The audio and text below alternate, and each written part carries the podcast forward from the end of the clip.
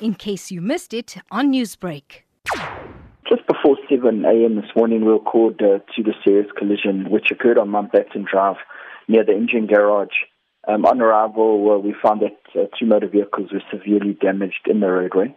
Um, paramedics assessed the situation, and the one driver, believed to be a male in his 50s, had sustained uh, major injuries, and there was nothing more paramedics could do for him, and he was actually declared deceased on the scene. In the second vehicle, we found uh, three people had sustained moderate injuries and they were stabilized on the scene before being transported to a nearby hospital. It was a rear end collision um, and the events leading up to the collision are unknown, but SAPS uh, will be investigating. Garrith Mountbatten Drive is a notorious area for accidents. What is your caution to motorists? Commuters are on Mountbatten Drive. It's a notorious stretch of road uh, for for accidents, and if I could just urge them to please slow down, especially in the mornings and the afternoons when people are coming in and out of their driveway. That's where we see most of these collisions occurring, and they're normally high-speed collisions uh, with severe severe damage to the vehicle.